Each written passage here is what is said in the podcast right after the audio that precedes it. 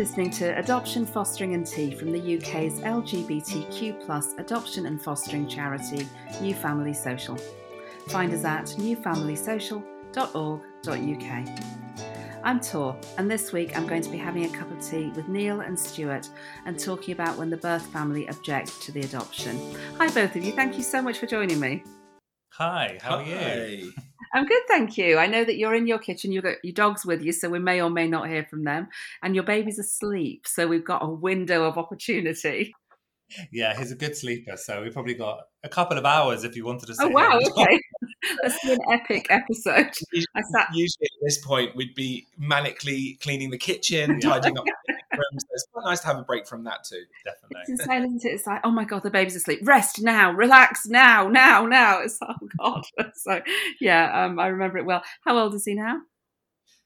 He is 20 months now. Yeah, Yeah, First birthday in November. So still very little. And how long's he been with you? He has been with us for nearly five months. Yeah. Yeah. He How's came it home. been? Yeah, Although it feels like forever in the best possible it way. does. Yeah. Do you feel like you've taken to it well? You know, are you still in shock? I mean, personally, for me, I think I could probably speak for you as well. Hmm. Um, because we had such a long time to get used to the idea of, you know, having a child, we spoke to so many people about the adoption process and stuff. We kind of did prepare ourselves quite well for it, I think. Yeah, I, I, I guess you're never 100% fully prepared for it to happen, but we were as close as possible. Having, yeah, sp- I think we'd we'd probably been dreaming about it for six years, but actually working on it and being in the in the process for two and a half years. So Yeah. it really did feel like we we couldn't have done any more to prepare ourselves. So yeah, it's felt very natural, hasn't it? yeah, I think so. That's lovely. I think the shock is like the, your house is never yours anymore. your time is never yours anymore. Those kind of Constantly stepping on toys Yeah. and tripping over things and water bottles everywhere. But Yeah. it's amazing. It's the best possible it's a lot of fun. I'm approaching the other end of that. So uh, my eldest turned 17 yesterday, and so Wow. I've been ringing the car insurance company to find out how much it costs to put a 17 year old on your God. car insurance. Yeah, to take another mortgage? pretty much. Yeah, I, I think I might sell one of the other children to fund the car insurance for the 17 year old. So yeah, it's I am terrified, but yeah, I we'll when we when I passed my test, you um, car places were giving like two two years free insurance. yeah, you used to buy a like a car on Yeah. a finance scheme, and you got Oh. two two years. years free.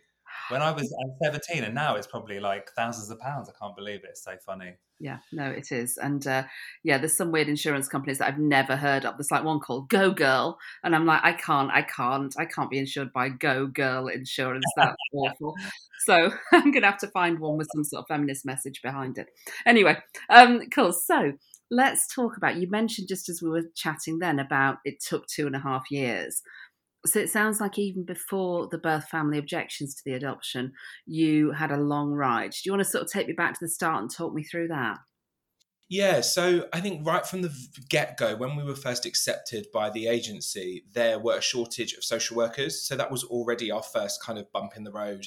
I think we had to wait about four months Yeah. to be assigned our social worker. And then when we were assigned our social worker, it all seemed to kick off and, and start flying, which was great. Um, stage one, where we had to do our kind of personal, our self led questions and, and reflections, actually went quite quickly at the beginning, didn't it? Yeah. Because we took ownership of it and we were keen to get going and you know we we would sit together and do questions together, sit separately, do questions separately and then kind of submitted that to our social worker in preparation for moving to stage 2. And I suppose that's then where things started to get a bit trickier. So there were some things that came up in our stage 1 kind of reflections and that caused then our social worker to say we need to explore some things in more detail and that seemed to just drag on and on didn't it Yeah, it was it was a bit of a hard time, wasn't it? This Yeah. stage two. And then there was certain questions that we were asked from the social workers that we didn't I don't think we really fully understood what they meant. And for one reason or another, it kind of like escalated a bit and we we didn't understand why they were asking certain questions because we'd been very honest about everything that they wanted to know, and we're very honest in the workbooks as stage one. Mm. And then when we got to stage two, and these these questions were put to us, we were actually taken back a bit, weren't we? We just we weren't prepared for them, and it just led to further questions. And then our social worker went away, and we had a wait a while to wait, didn't we? And then mm. it all kind of like kicked off again. But it was the backwards and forwards that kind of threw us a bit, I think. Yeah, and you mentioned there about our our social worker going away and there was lots of annual leave there was lots of times where um, we couldn't contact the social worker our social worker then whilst we were in stage two told us that she was leaving so we got a different social worker who came to meet us at our house and hadn't read our PAR. So was asking us all these random questions that were all answered in our PAR. So we were we were sort of frustrated again at that stage. And then she was let go of a few months after. So then we moved on to our third social worker, who fortunately was the practice manager. Um, yeah. I think they realised at that point that we were going slightly eh, crazy with the fact yeah. that social workers were constantly changing. I bet uh, you were. And so when just jumping back a little bit, when you were saying about they were kind of asking questions that you didn't know what they were getting at and there were kind of sticking points, do you feel like you can say a bit more about those things and give an example of what that was? So Neil and I both have had um, like food and kind of like body image issues like throughout our lives. And there was a couple of questions related to that, weren't there? That, yeah that were that we were very happy to answer, but they kind of wanted to push and push and push for more answers and just more probing about stuff, and we weren't we weren't really prepared for that kind of interrogation. We were very prepared for the fact that we needed to bare our souls and be very honest. Mm. But it, I think it got to a point where we we just weren't we were just confused as to why they wanted mm. that level of information, the level of information they wanted. So it was a bit of an odd one as well, because on one hand, the social worker was saying, don't worry about it, it's just procedure, we just need to explore this in more detail. Um, but on the other hand, these questions were really invasive and, and not clear. So, for example, when we did our medicals, they all came out fine. Stuart's came out that he was overweight, and mine came out that I was obese due to the BMI. And when we explored that, the social worker said, you know, BMIs are really antiquated. We know that they're not um, a true representation of, you know, people's fitness and, and health. Um, so don't worry about it at all. But then there were lots of questions around lifestyle and and exploring all of that weight stuff in in so much detail and then we'd give answers and then there'd be more questions and it just felt like it was a uh, it felt like our answers, despite the fact that we were completely open and honest and, and really trying to answer everything in great detail, it felt like the answers weren't enough. Yeah. I think so much so that we, a couple of times I said to Neil, like, I kind of feel like, why, why were we so honest? Like, maybe we shouldn't have been so honest. Yeah. But that's a terrible thing to even think and say out loud. But you do get to that point where you just think, oh my God, this is so frustrating. Like, if I was, if we would just said, no, we're fine. We haven't got any body issues. We've never had a diet problem. We would have just maybe sailed through the process. But we were very honest and it, not to the detriment because obviously we got through it and we've got a, an amazing child. But those things really like stick with you, I think, for a while after. Yeah, I agree with that completely. I think sometimes um, the system can become a bit fixated on any difference, any deviation from the absolute I was going to say straight path. I don't mean heterosexual path, but you know, the absolute straight path. The second you deviate from that at all, you can find yourself going round and round and round a topic to the point that you're thinking, is it a different answer they want? Because yes. I'm now repeating and repeating. So what is it they're after? And it's this kind of little worm gets in your brain about maybe what they're asking is not what I'm answering. Yeah. I went to something the other day with a whole bunch of adoption agencies and one of the conversations in one of the breaks was sort of vaguely pertinent to this, I guess, in that they said that younger people who are now coming through the system are not hiding drug use. And so, like when I went through, I knew the correct answer to have you ever taken drugs was no, I have never taken drugs, ever, ever, honest. Yes. And they were like, right, well, they write that down and then that's fine. Now we're all okay. And so I knew that was the big quotes correct answer to that.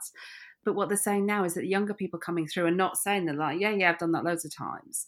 And right. they're having to now do assessments where people are being honest about recreational drug use and stuff. And so I really hope the system eventually steps up a little bit to we all have stuff, we all have interesting and varied lives. But it seems at the moment it gets stuck on interesting and varied. You know, you don't want to be too interesting, that's for sure.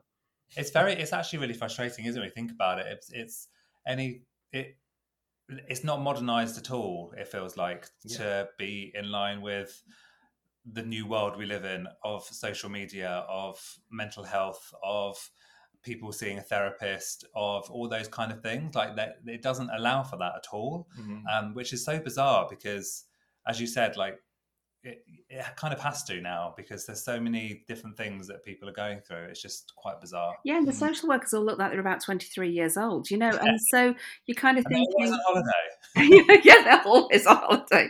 Yeah, no, it's it's really odd. I I think everyone looks at everyone else in the system and thinks the system can't cope with difference. When in fact, any individual, and I chat to social workers all day long about this stuff, they're like, yeah, yeah, I'd happily assess somebody with this and with that and with that.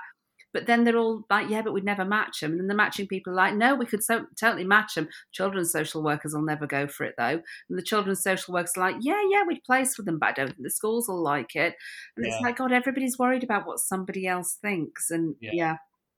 It's so true. And actually, we were talking to a friend a while ago, and I remember her saying that there was a particular adoption agency who, if your BMI was too high, they basically said we we can't actually consider you to adopt a child, which is just horrifying mm. to think that a BMI that was invented in like 1800s is now stopping people in 2023 adopting. It's just oh my god, I, don't get me on BMI because I can go on for hours and hours and hours We've about it. We've been there, done We've that, done that, and bought the t-shirt. yeah, yeah. BMI situation. God, yeah, yeah, I spoke to someone else who said that you know their assessment got stuck on BMI more than on any other factor, and there were other factors, but it was the single biggest sticking point was oh BMI. You think flipping out. It's crazy. Uh, yeah anyway so so you managed to get through that and then all of these social worker changes and stuff and you'd got to the point where you were saying you'd ended up with somebody senior who was then in charge of getting you through the assessment. What happened from there?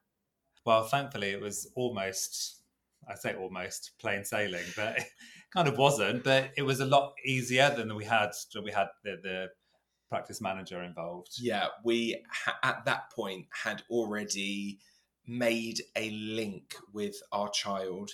I, we hadn't been formally matched at that point, but we already had the link. So that was already going on in the background. So when the new social worker came on board, she was definitely able to support us in moving forward with that and, and get going with that. What we didn't foresee was the fact that the birth mum challenged the judge's decision when the placement order was made. So that was something that neither our child social worker or I think the family finder had experienced before. So it was kind of uncharted territory in that, you know, there are certain points when the birth parents can contest.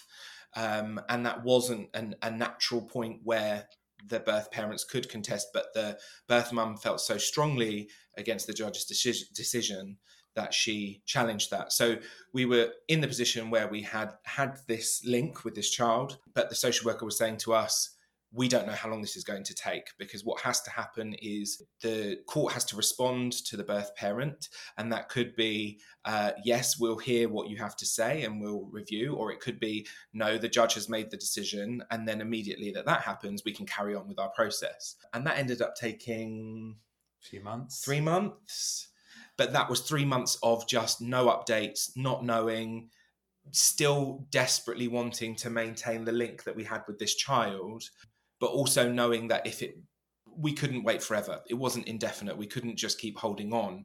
I think, I think mm. personally, that was like maybe the hardest part of the whole two and a half years because I, I personally don't really that suffer from stress and anxiety a lot, but that was a point I think one of the points in my life that it really like took hold, and the three months was like agony because, mm-hmm. like Neil said, there was you, they couldn't give you a date, a time. They couldn't even give you a ballpark mm. figure of uh, how many weeks or days it might take. They literally said, "No, we can't do that. We can't do that."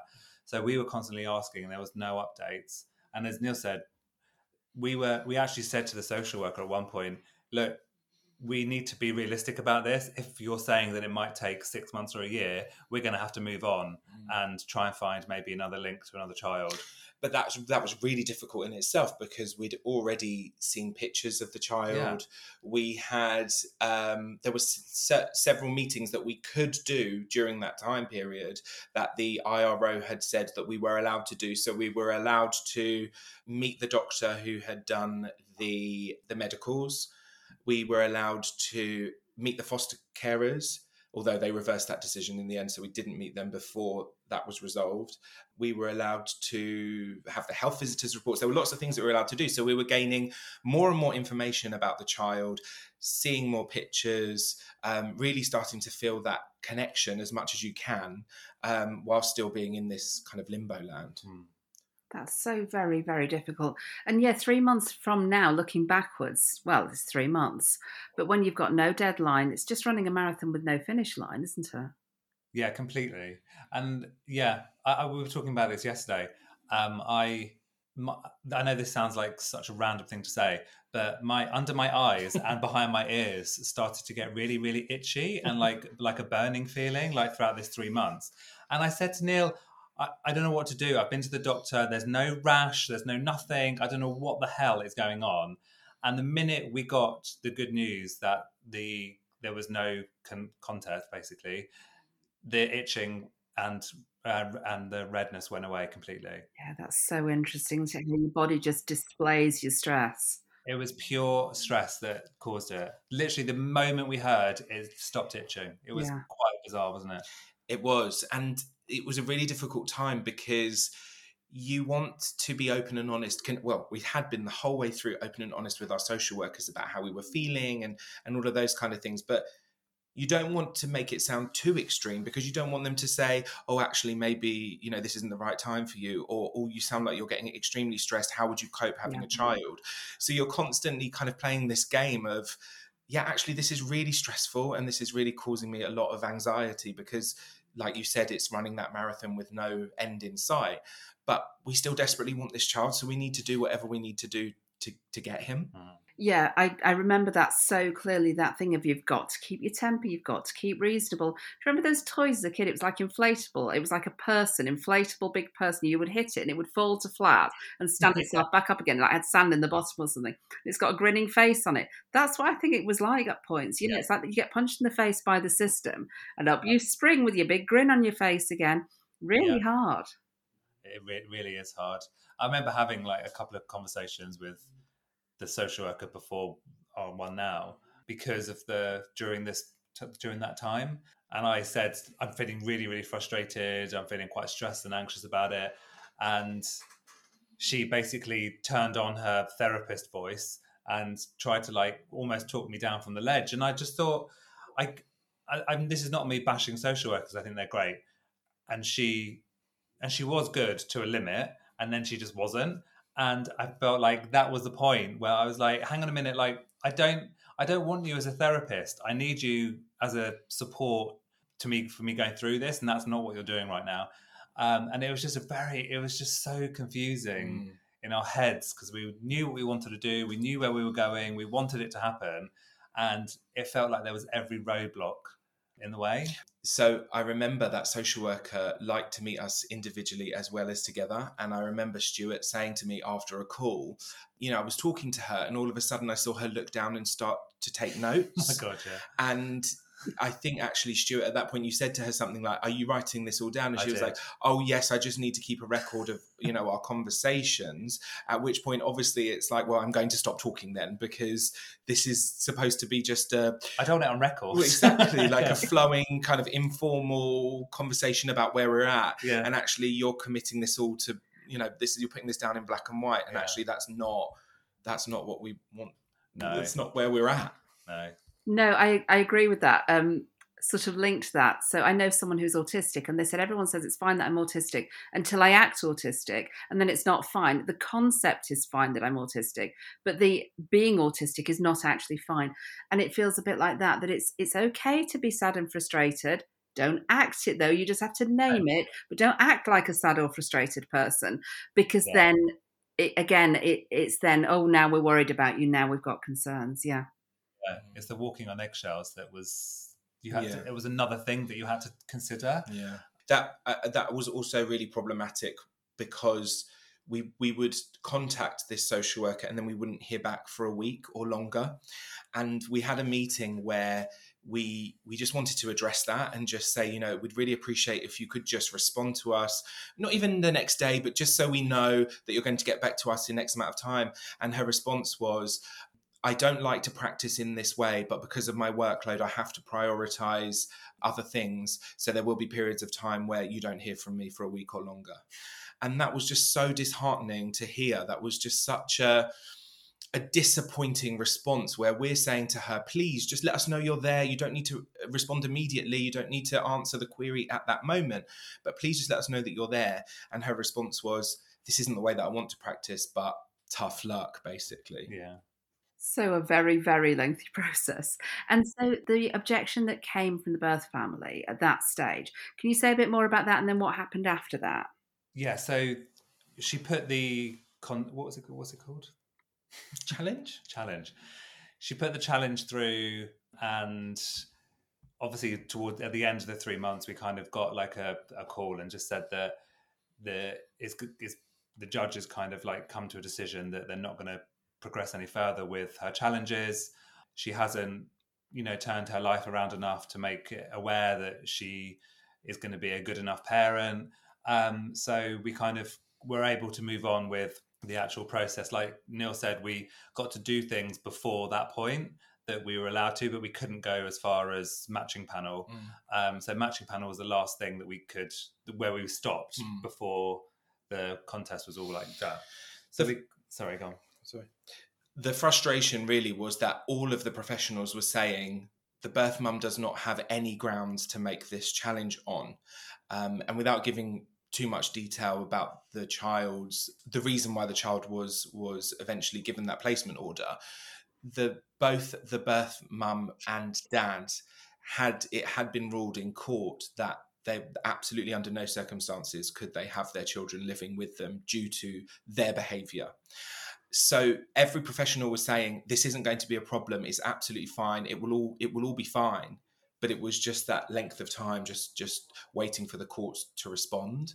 But obviously when they did we were just so relieved. And it just it just randomly happened didn't it? It was just Mm. we, we hadn't had any updates for a while. And then all of a sudden we got this email. It was just the most like Euphoric. yeah it was like finally we can just carry on this process and just yeah get to where we, we want to be yeah you can you kind of get through the first panel and you get you're so relieved because you work up you work yourself up and it's nerve wracking and then it's not until you have this kind of challenge that comes up and you wait three months that and actually panel is a doddle and you you get through it and it's fine. But this was like yes oh my god we can continue. We can get our son now. Yeah. And that's kind of like how it felt isn't it? Yeah and it really affirmed for us that he was our son. He was our child. It was like there there is absolutely no doubt in our minds that he is he's ours. This is ours yeah. Yeah. I mean, you two are just beaming because I can see you. Obviously, everyone else can just hear you, but you are both just glowing. thank you. He is particularly amazing yeah he? he really is we, we, it is you know they you talk a lot about the match when you're in the process you know you you talk a lot about it and you try to work out how on earth you are going to create a match with a child that you do not know and you're really conscious that the match works both ways you know and then when it happens it is just the most incredible Yeah. it's the most incredible thing in the world yeah it really was is What moment did he feel? You've said it confirmed that it was yours, but what moment did he feel like your child? Like, you know, was it when you shut the door, when you picked him up? You know, was there a moment for either of you? I think it was the first time we saw him Yes. in the foster carer's house. exactly what i was going to say I mean, we we had known that the foster carers were particularly attached to him because he was such an amazing child, Mhm. and they re- I think they they obviously did like an incredible job with him, but Mm. they were very vocal about the fact that they had three kids of their own, and they kept on saying that B was not like any not like any child they'd ever met in a really really positive way. They just loved him and they loved spending time with him. We were like oh my god we need to meet him right now. Yeah. And then the second we walked in we you kind of like gingerly walk through their house because you don't know what to expect. Yeah. You don't know what the chart, how the child's going to react. Yeah. And we sat down either side of him. He was in his high chair. We sat down either side of him, and he just had the biggest smile on his face. Yeah. And he was just whipping his head backwards and forwards. It was like he was at Wimbledon watching Yeah. a game of tennis. He was looking to me, then he was looking to you, Yeah. backwards and forwards, um, smiling, laughing, and, and th- I think that was the moment that we are just like, oh yeah, you're definitely ours. And we've Oh. we've actually got that moment on camera, which is so special. Yeah. Um, just that moment of of meeting for the first time. But you made such a good point. That first that first moment where you're you're going into the foster carer's house, there's so much at play there. You know, yes, we're about to meet our child for the first time, but yes, we're also going into strangers a stranger's house Yes. where we're going to be spending a lot of time and they absolutely love and adore him we actually found out later in the transition process that they had told their foster carer that that they sorry they had told their Social worker. social worker that they wanted to adopt him Right. Uh, yeah. because they just had fallen in love with him Mm. so it's yeah it was a lot of play but that was the moment where we knew that he was our child Oh, yeah that's just delightful. Oh, so how's it been since? So he came home to you, and then what?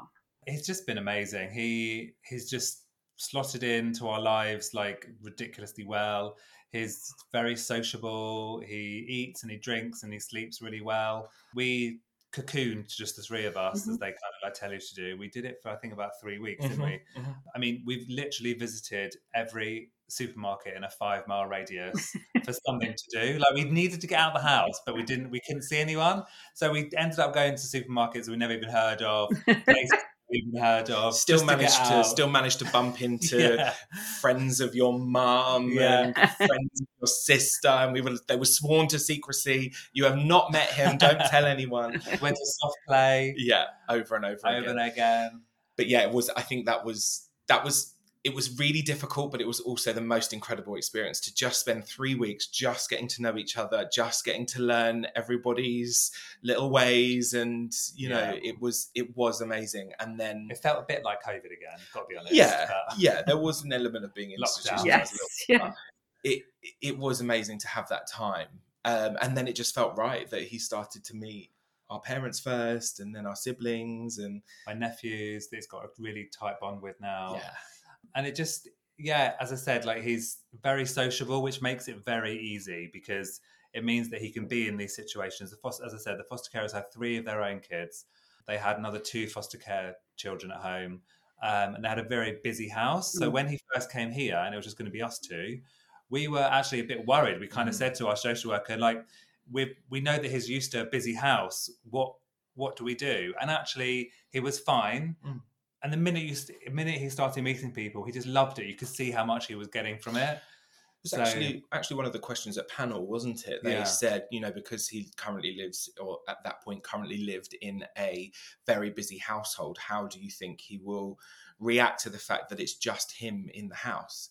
And actually, you know, our response was that it will give him the time to just be him Yes. and and just just be all about him yeah. for however long until he starts then to meet people and and whatever. And i think that was a really lovely opportunity for him to just sort of learn to figure out his place in the world and who we are who we and- are and all of those sorts of things. So actually it was a really lovely opportunity for him to just have all the attention and yeah. um and now he's i think i think the minute you know you shut the door and he's yours the all the worries go because i was particularly worried about the fact that you know these two big hairy men were coming into his life and taking him and you know uh, how is he going to respond to that? He the foster um, the foster carers were um, a heterosexual couple but they were i don't know they obviously they didn't look like us the dad didn't look like us at all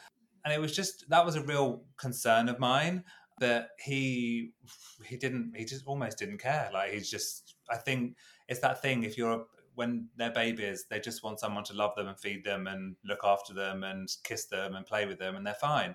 And it really is that isn't it? Like he he really didn't it, it wasn't a thing at all. I No. think it's just in my head. No. it was a big thing but not for him. He just took it in a stride That's so so nice.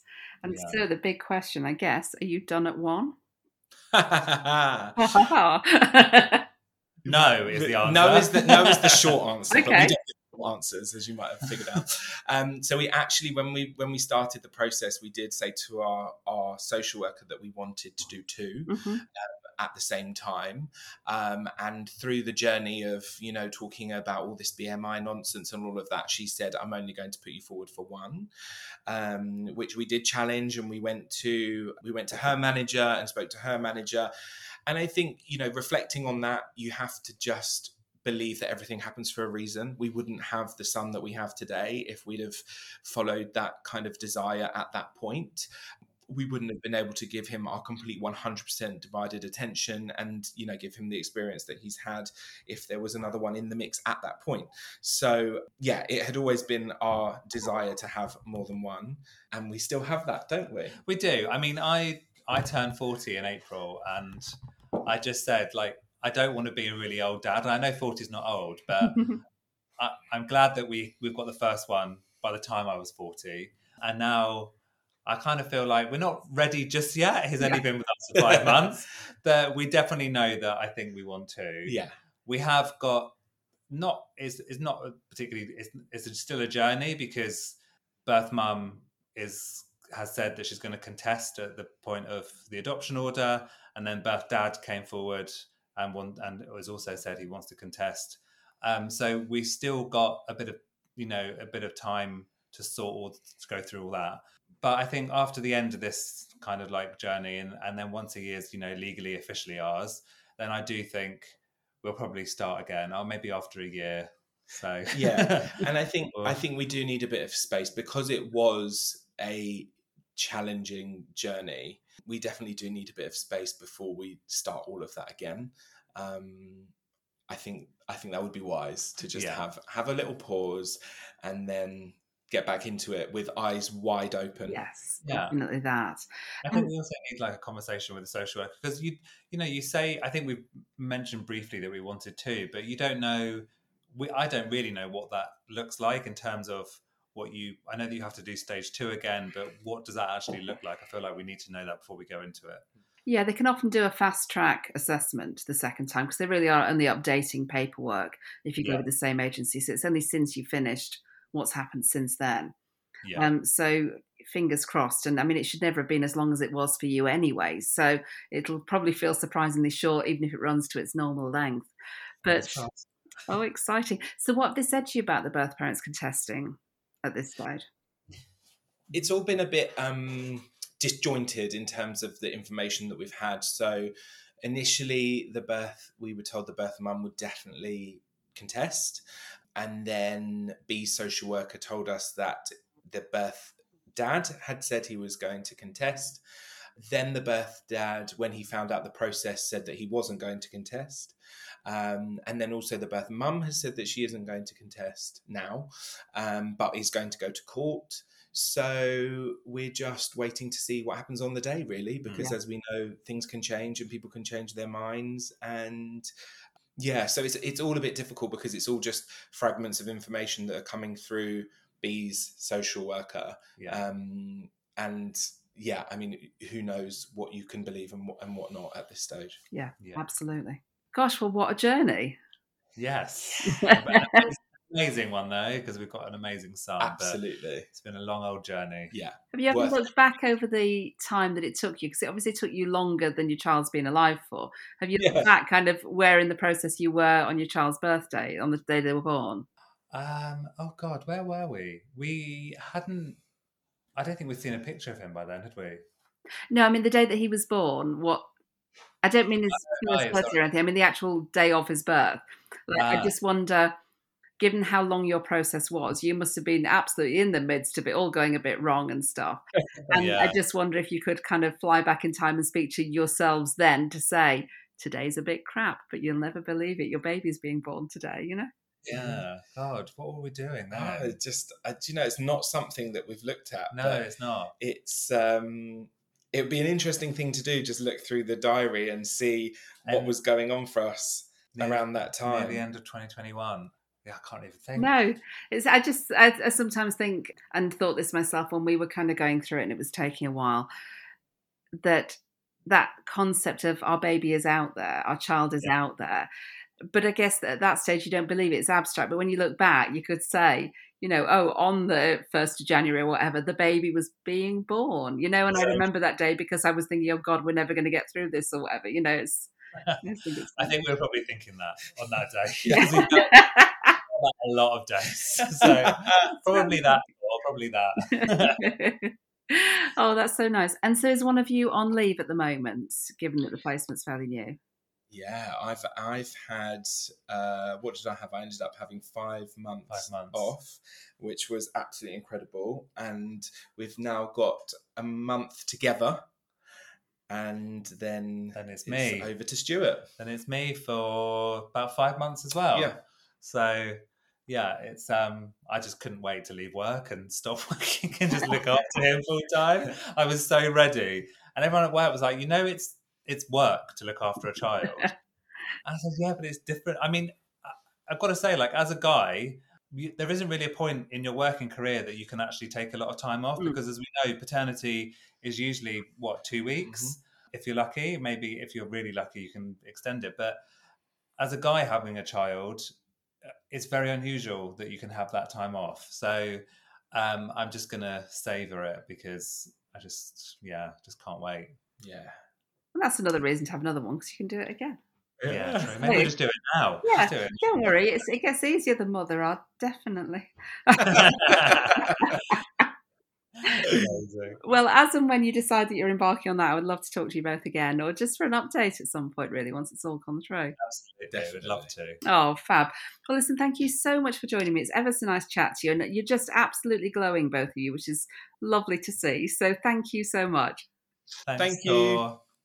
I'd like to thank my guests today, Neil and Stuart. If you enjoyed this podcast, please leave us a five star review and share it with your friends. Follow us on Twitter at LGBT Adopt Foster and on Facebook search New Family Social, or one word. Visit our website at newfamilysocial.org.uk. Adoption, Fostering and Tea is produced by New Family Social. The presenter was me, Tor Docherty, with music from Matt Docherty. The producer was John Jenkins. We'll be back next time with more guests and more tea.